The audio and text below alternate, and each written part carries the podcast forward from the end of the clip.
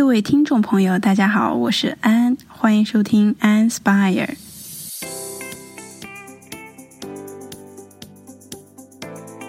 如果你热爱时尚，或者打算甚至已经入行，在这里用爱发电，那么你来对了，这就是为你准备的节目。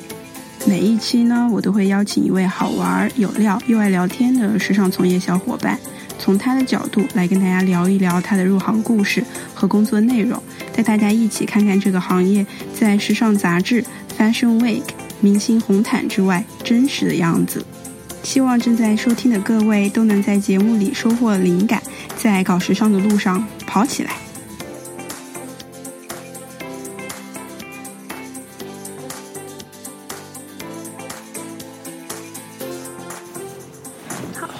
来到我们第一期的 Anne Spire，。这一期呢，我现在在我们的采访对象的家里上海，这是我第一次跟他相见，然后就在他们家的。床上的角落 是第一次见面就带回家的，已经带回家了。我们是通过公众号认识的，然后他的微博和他的小红书都给我留下了深刻的印象，因为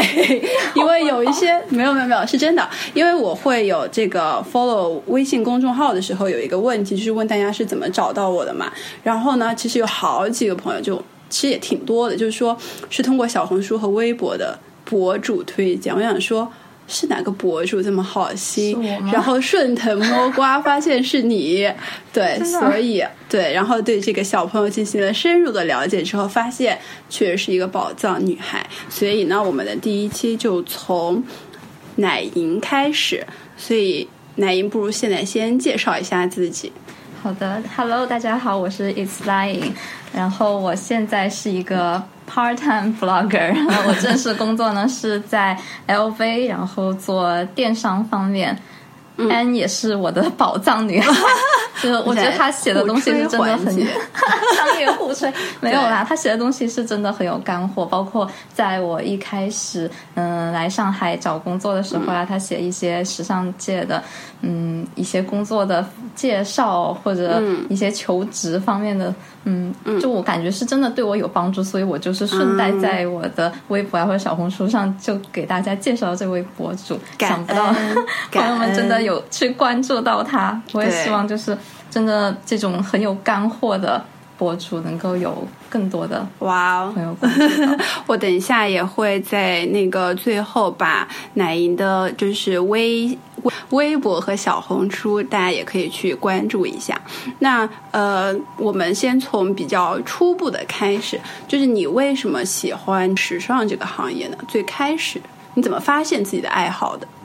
其实这个要追溯到很小很小的时候，我觉得。可能有一种天生的，就是小女孩天生就爱美嘛。然后我是从初中的时候，我当时就很喜欢看 Vogue。哦，哇，你是重庆的对吗？我是重庆，我们可以说重庆话。就我跟安特别巧的是，我们都是重庆人，还是老乡，对，觉得太有缘。初中就看 Vogue 的女孩。好，我们言归正传，就从当时呢就很喜欢买杂志，嗯。然后就 从小受到了这种熏陶吧，然后小时候也很喜欢看一些电影啊，什么像《时尚女魔头》，真的是看了不下十遍，经典，我也超爱。对，然后后来就渐渐的觉得，嗯，以后就是想从事这个行业。那你大学学的是什么呢？其实我大学学的跟这个还挺不相关的，我觉得是国际经济与贸易。做 fashion 好多人都并不是学这个东西的，对。那你怎么就是确定说哦，我读了这个专业之后我要转就是做 fashion？因为你初中就已经其实蛮确定说自己想做 fashion，为什么大学又读了一个其实不是那么的 relevant 的关专业呢？因为 这其实也跟嗯 向现实低头，对对，有一点向现实低头，就是一个。比较嗯，还蛮现实的问题嘛，因为大家都会觉得说学商科呀、学金融啊比较好找工作，好像啊比较好找工作。然后当时也就随大流就选了嘛，因为嗯，因为家里也没有人是在做时尚这个方向的，可能从小对这个行业嗯虽然只是喜欢一些可能你在外在看到的东西，你喜欢买衣服啊，喜欢看杂志啊，喜欢明星街拍什么的，但其实真正对这个行业背后在做什么没有那么的了解，还是有点害怕。对，是有一点不确定在里面的。然后当时，嗯，高考也就随大流，然后读了一个商科，但后来读完了呢，因为我本科读了这个嘛，嗯嗯，当时就。其实对自己就业也蛮纠结的，后来我就想说，要不要就是再尝试一下读个研，然后就真的选我自己想学的东西。所以呃，我就嗯读了一个嗯 fashion retailing 的研究生，就算是往这个方向更接近了。你是在哪里读的呢？在那个英国 Manchester。哦。我们好像那个知识星球的圈子里面还有你的，就是学妹，学妹，对，包括我现在身边就是，对，我来上海过后认识了好多学长学姐，哦，都是这个专业，或者我同届的同学，就大家都好像还是回到这个圈子。哦，是的，那你当时就是做决定说你要去这个学校去学这个专业的时候，你有做 research，而且你有确定说我之后就是做 fashion 了吗？嗯，是有去做过 research 的，因为其实 fashion 相关的专业的话，它还是分很多种，有一些是偏 design 的呀。但是我选的这一种，它的嗯整个学位 title，首先它是 Master of Science，嗯，然后。它的整个嗯课程也是比较偏商科的，嗯，然后觉得正好哎还能跟我本科的有一些挂钩，是能够能够 match 的。但是呢，它又是商科里面，它只专针对于 fashion brands 的或者 fashion marketing 的一些研究，所以呢，这个它又。显得比较比较更精准一些，然后对于我之后想做的事情的话，肯定也帮助更大一些。我觉得你们这个学校的中文招招生办可能应该为我们打一笔钱。现在，那你觉得就是在这个学校这整个学习过程当中，哪有没有一个点，或者是有一门课让你觉得说哦，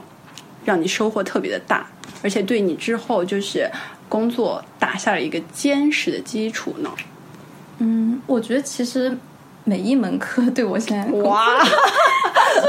曼大官方请打钱，对，我们会艾特他，我我们会，如果他有那个微博的话，我们一定要艾特一下。因为其实这个专业他也就读一年嘛，然后一共也就六门专业课，嗯，所以他每一门都是。嗯，跟 fashion retailing、跟 marketing 或者跟你的 fashion consumer behavior 或者嗯 multi channel marketing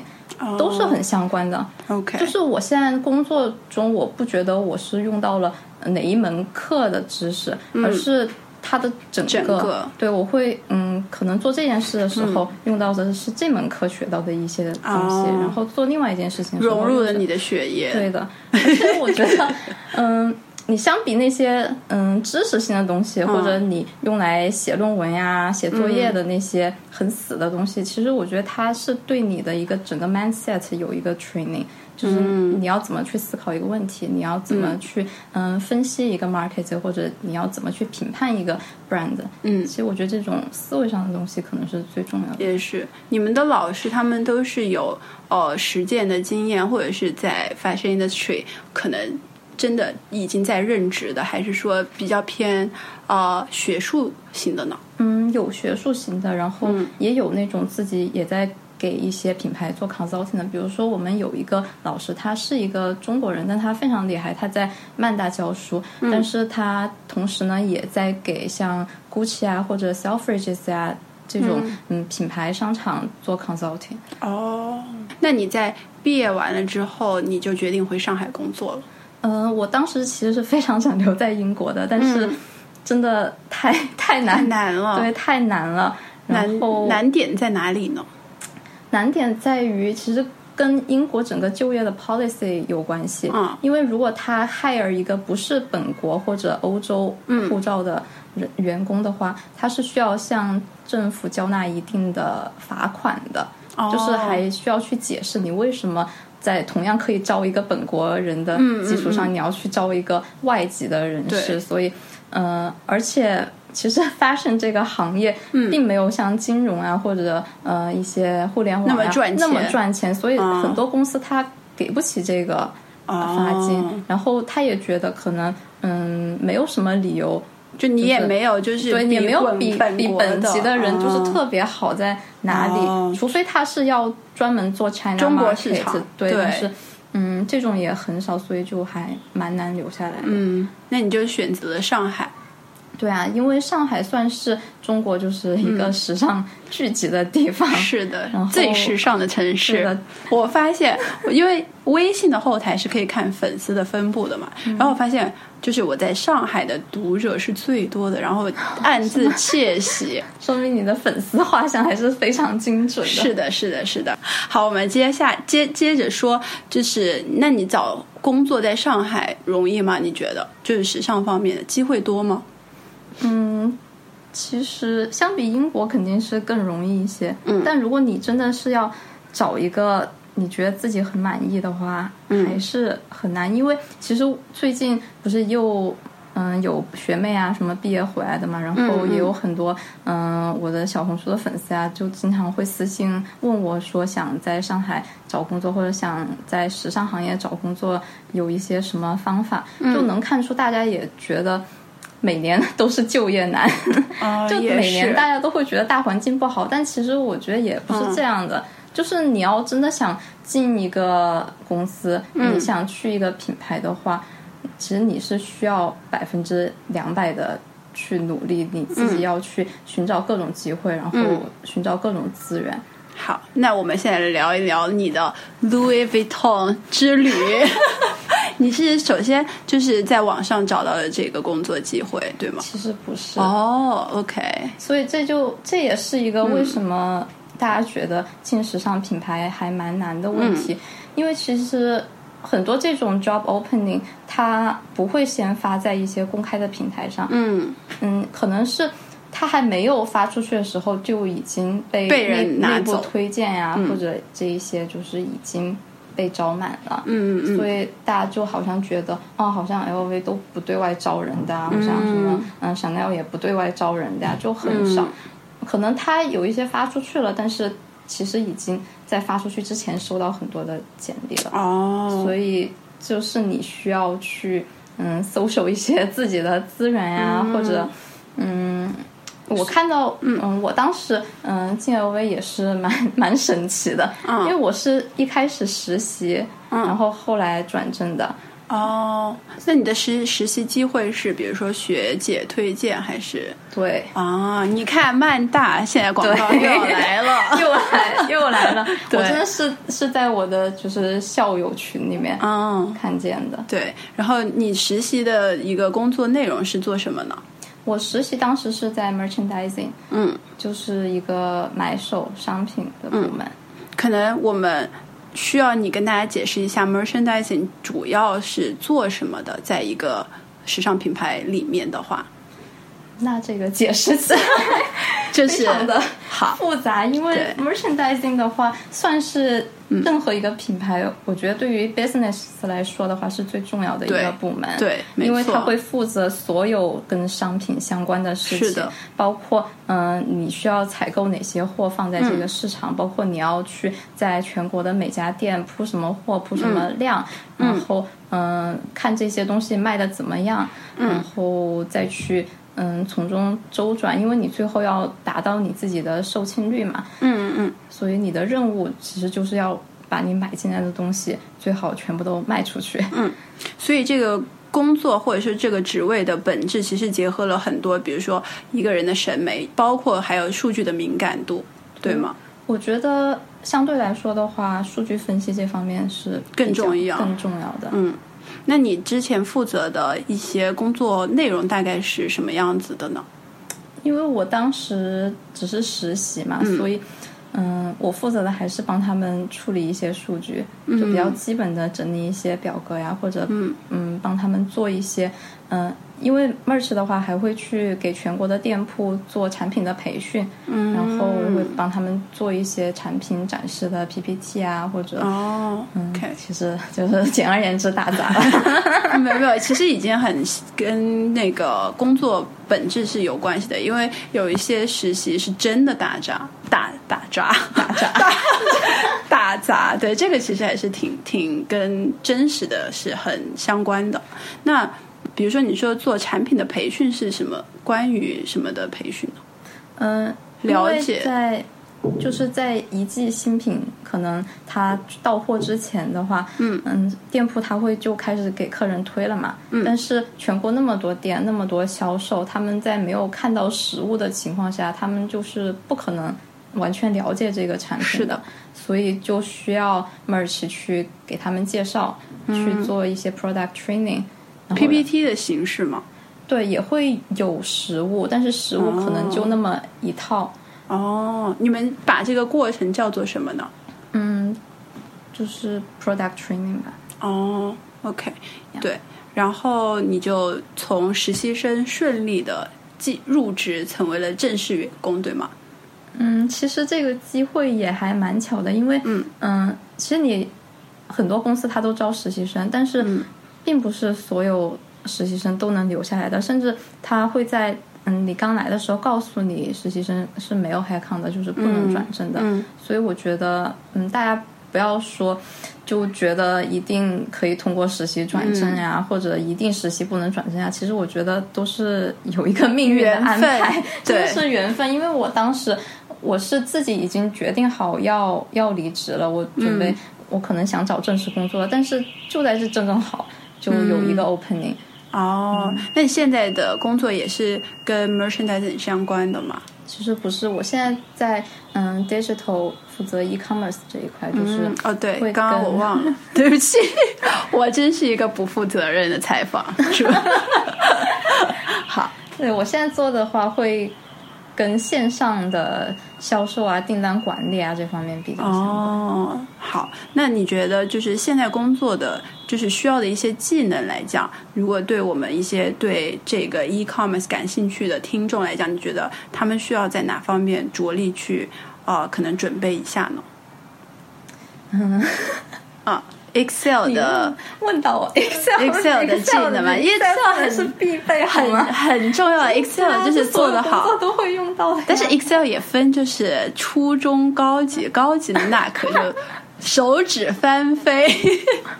是。但是其实现在 Excel 是一个比较基本的嘛，我嗯们还在用一个，就我觉得会比较高级的啊数据分析的工具，呃也是 Microsoft 的，它叫 Power BI。啊，比啊，对这个大家也做笔记，也是 很多数据分析都是本本记下来，对对对，也是很多呃公司做那个就是 data visualization，对对对，要它是一。个可以完全把，其实它是 base 在 Excel 的数据之上，然后把很多的数据联合起来，漂亮起来。然后做成一个数据库的模式。它其实跟数据库有点像，但是呢，它又同时可以把数据库的东西可视化，嗯，做成各种图表，然后这些都是可以互相关联，然后互相联动的。嗯，对，真的就是数据库的概念，朋友们。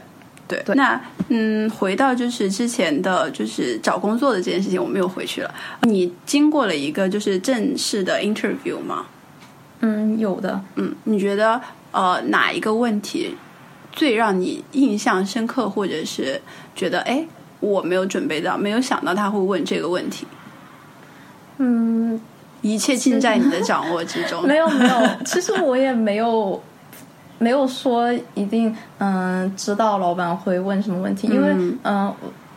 一般 interview 的话，会先跟 HR 过，然后再跟你那个部门的 line manager 再面试吧。嗯，因为我当时是内部实习嘛，然后可能跟 HR 他对我也比较了解，然后就直接让我跟 manager 面了。嗯然后当时呢，呃，我们有两个 manager 都面了我。嗯，就我觉得整个面试其实就是在跟他们聊天聊天，因为我嗯我知道我是要去 digital e-commerce 这个部门嘛，然后在面试之前呢，我也自己就是看了很多相关的 report，就了解，就除了 Vuitton 以外，其他品牌他们的 digital 在做什么。所以一来呢，嗯、我的 manager 他有问我说，你觉得现在哪个品牌的 digital 是做的最好好的然后，嗯、你自己的 experience，你有你有一些什么样的体验？你为什么觉得他做的好？然后，来，我想知道你的回答，你觉得哪个做的好？因为我我当时也正巧，我面试之前就看了一篇 report，、就关于嗯 luxury 的线上销售的这方面的嗯一些报道吧。嗯，然后，嗯、它里面当时讲的是 Gucci 是去年数字化表现的最好的品牌。嗯嗯，但是呢，嗯，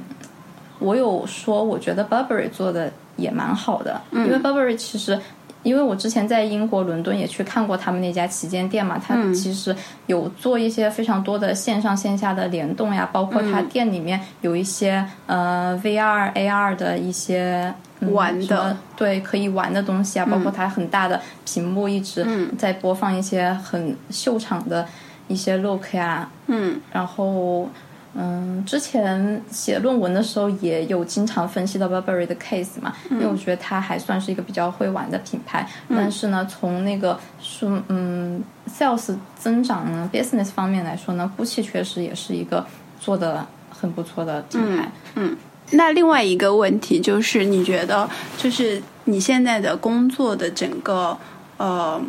常规的内容，比如说你的一天大概是什么样子的呢？其实我一天的日常还是做比较多的 basic 的事情，因为我负责的是订单管理嘛。然后，呃，其实我们现在官网的量也很大，伟痛是应应该是在所有 luxury brand 里面线上销量算是最大的。嗯嗯嗯所以这就会涉及到很多流程上呀，或者嗯你的订单管控呀，或者产品管控上的问题。嗯，所以我每天要 review 很多的订单，嗯然后做很多的嗯 Excel。那你觉得你期望你在就是 LV 的职业发展是继续沿着 e-commerce，还是你觉得其实另外的一些 department 也其实前景蛮好的？其实我现在觉得 digital marketing 的前景是蛮好的，嗯，因为其实我们整个大的部门也算是 digital marketing 和 e-commerce 相结合的，因为我们会有前端的做投放的同事呀，然后嗯、呃现在我算是后端，就是看那些销量啊、订单，所以我觉得它是一个。比较连贯的过程吧，你需要有人在前端做这些，然后你后端才会产生 sales。那我们现在来聊聊您的博主生涯。你是什么时候开始就是运营自己的这些微博、小红书账号的呢？嗯，其实我去留学的时候，我就会经常发一些，因为我喜欢出去旅游嘛，嗯然后也会拍照啊什么的，我就会分享生活的方式发在我的微博上面。但当时也没有完全很正式的，然后很嗯很有流程化呀或者商业化的来做这个也好，嗯，我正式开始做小红书、微博，应该是在我回国之后。嗯但是那时候我就觉得，嗯，应该自己应该早点开始的，就觉得，哎，有有你为什么决定开始呢？是因为你之前的分享其实有了很多就是 organic traffic，对，就是有鼓励到你，所以你觉得其实这一个是可以做的一个方向，对吗？嗯，一一个是因为这个，然后因为我朋友也一直都怂恿说啊，你怎么不去当个博主啊？嗯然后正好在我回来之后，嗯、从工作上也有认识到一些朋友，他们是在做这个的，所以就嗯跟他们了解了过后，然后他们有推荐一些嗯机构给我，然后我自己也想了想，嗯，因为实习的时候还比较空闲嘛，那为什么不尝试一下呢？所以就开始所以你就签了这个时下最流行的这个 MCN。嗯，算是一个 MCN 机构，但是也不是很头部的那种。那大概跟我们可以介绍一下，就是跟 MCN 签合作的玩法是它是怎么一个玩法呢？它的整个流程其程，实每一个机构还不太一样，有一些哦 MCN 是需要你自己花钱。哦然后他们给你做一些 consulting，给你、哦嗯设计你要怎么去发你的内容，你要怎么定位自己，哦你要走什么样的风格。所以就是那些 MCN 其实是一个相当于呃网红 agency，他帮他把帮助你让你变红。对，然嗯后他们也会可能会给到你一些数据啊、流量上面的支持。嗯因为现在，嗯、新浪的话，它分流量其实就是通过这些 MCN 机构来分的。嗯，它会把嗯把它的流量分给这些机构，这些机构再分给他们下面嗯。签约的这些博主，嗯，所以是这样运行的。然后还有第二种模式呢，第二种模式就是我这种比较佛系的，就是我他来找博主签，然后希望博主跟他做一些商业上的合作，对吗？我这种就是 一个那种小机构吧，嗯。然后他也不会不会是向我收什么咨询的费用啊，嗯但是嗯。他会偶尔给我一些流量，如果呃我发布的内容就是会比较他觉得比较会有。嗯，吸引粉丝的嗯成分在里面，嗯。然后他就会帮我投一些头条啊，或者这些就是哦增加曝光量的东西。嗯然后之后如果接到有一些商业的话，就是跟他采取抽成的方式。哦，OK，我看你的这个微博和小红书其实更新的频率还挺快的。因为我自己写公众号，我知道其实内容创作的压力是挺大的。如果要保持一个比较高产量且比较好质量的内容的推出的话，其实压力是非常非常的大。那你怎么可以做到，就是时间就是在同有呃在 LV 工作的同时，还能够保证这么规律且其实对在我来看是比较高频的产出呢？其实我现在的产出，我觉得不算高频，因为对于微博和小红书的生态来说，你真正高频的产出。应该说，真正正常博主的产出应该是日更，嗯但是我并没有做到这一点。我可能一周能更新个三四次，已经算我比较高频的产量了。嗯嗯，其次呢，我觉得微博跟小红书其实跟微信公众号的玩法还不太一样，因为你写一篇公众号，你投入确实挺大的，你可能要写几千字，然后你还要排版，然后你还要在里面插图，关键是你写的东西是要有思想、有内容的。因为嗯，看公众号的人他是会点进去，然后一篇可能比较认真的阅读完，然后他可能会想从你这一篇文章里面他能收获到什么东西。但微博和小红书它其实更倾向于人们在休闲娱乐或者一些很碎片的时间里面、嗯。就随便刷一刷，所以像微博它是会。比较偏向于一些 visual 上的东西，比如说你发东西，你一定要凑成九图，会更加吸引人。嗯可能大家会比较喜欢看你的图片胜于你的文字。嗯，所以你编辑的文字其实不用太长，只要有一些主要的信息啊，或者一两句调侃的话也好呀。嗯，但是嗯、呃你可能更需要图片。嗯，然后小红书呢，它其实也是需要一些干货的。但是在图片方面的话，你如果有一张非常吸引人的首图，那你的流量也会非常的大。所以我觉得每个平台的玩法不太一样。感谢你的推荐，我学习了。然后回到那个就是，嗯、你想问说我怎么安排你的时间当一个 blogger 和还有嗯正正式的工作要做这件事情的话，我觉得嗯、time management 是一个还蛮重要的嗯点吧，因为我基本上会在一周开始的时候把这一周的事情都安排好，嗯甚至下一周的事情也会嗯先排上日程。嗯但是呢，我也不会把时间都 fix 嗯安排的很紧，因为你其实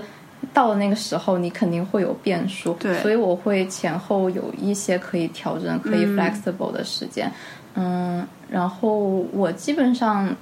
就是工作日会 focus 在自己的工作上，嗯。那周末我就会开始疯狂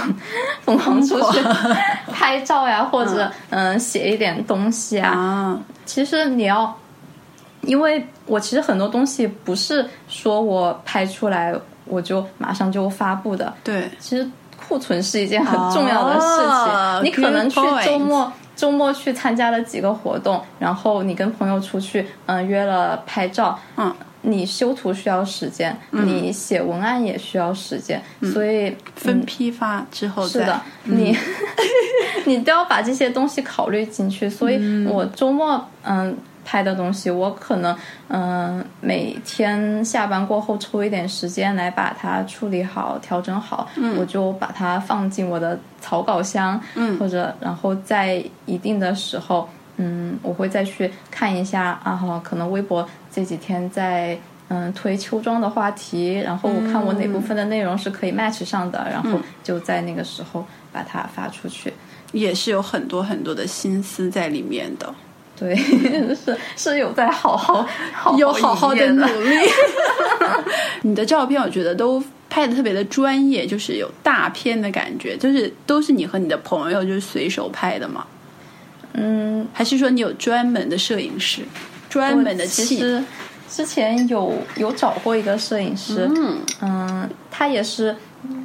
他也是一个新手吧，算是，所以我们嗯。就互相，嗯，我需要拍照，然后他也需需要 model，扶持起扶对持算算，是算是朋友关系吧，因为我觉得做博主。嗯，这一个副业的好处也是让我有了跟各行各业的人 social 的机会。嗯我有把它当做自己就是一个业余生活来做，所以我有时候不会感到特别大的 pressure，因为我觉得这就是我生活的一部分。我可以通过出去拍照呀，或者出去跟别的博主一起约拍也好，然后嗯去探店也好，我可以认识很多人，然后扩大自己的圈子，也可以就是嗯了解一下别人的一些嗯思想啊，我觉得这还蛮好玩的。挺好的，就变成了一个 social life 的一个部分。对，因为其实你一直在一个品牌工作，或者你一直在时尚圈工作，你会发现自己其实好像越来越局限，你的范对的你的圈子越来越小。所以嗯我也想通过一个自己搞一个副业的模式吧，也能够去搜索到更多不一样的人，嗯遇到更多的不同的人。嗯呃，最后一个问题，可能也是对我们的听众朋友们比较感兴趣的。你如果现在看从一个初中看 Vogue 的小女孩，到不小心读了一个经济专业的一个 个学位，然后再到下定决心学一个自己喜欢的一个呃 master degree，然后再到现在在很多人都很羡慕的 LV 工作，你觉得就整个呃过程当中，如果对现在还在很迷茫找工作的呃小朋友们来讲，你觉得你最大的收获，或者是你最想分享给他们的一一件一个观点或者一一句话是什么呢？因为我从初中的时候就喜欢看杂志，然后当时呢也了解到，好像上海是一个很 fashion 的地方，然后有很多我喜欢的能够在杂志上看到的 luxury brand，哎，好像都在恒隆 这栋楼。然后呢，嗯，那时候嗯有一次来上海旅游，我就专门逛了南京西路，然后当时也也看了恒隆，觉得啊，我就觉得这个地方就是。金金碧辉煌，在我 在我年幼的心中就是闪闪发光。我就觉得我以后如果能在这里工作，真的是我的梦想。然后到去年，嗯、到今年，我这我就真的就是在这里找到了一份工作的时候，我就回想整个过程，我觉得啊，我好像就是一不小心真的实现了 当年自己心中的那个愿望，我就当时还蛮感慨的。嗯嗯，因为。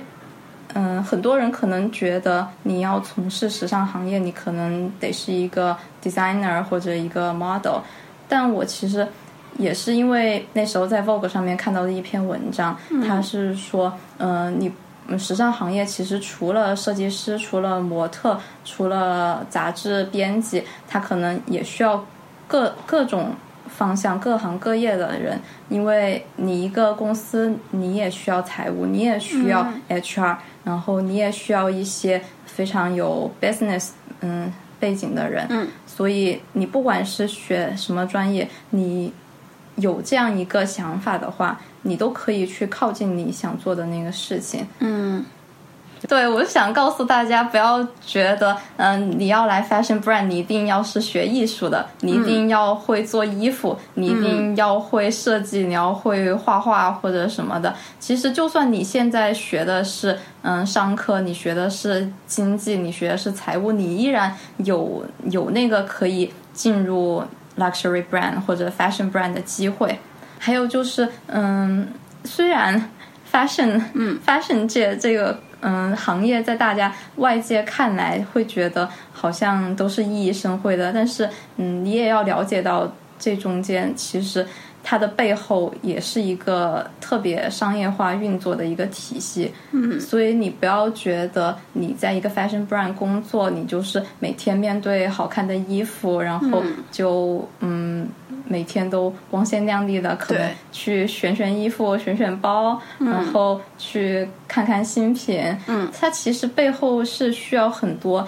嗯数据的搭建也好，然后商业的分析也好，嗯。所以嗯，可能很多人，包括我自己，一开始工作的时候也觉得有一些不适应，觉得自己啊好像。嗯，我每天也看不到那些好看的包啊、光衣服呀、鲜亮丽对啊，我每天为什么看的都是 Excel？为什么每天看的都是数字、都是表格？所以我也给各位就是想要进入时尚行业的嗯学弟学妹们打一个预防针，就是其实越是大的品牌，它背后商业化的模式就是越完整，所以它需需要数据上的东西也就更多。嗯，因为其实你可以看到一个品牌它的。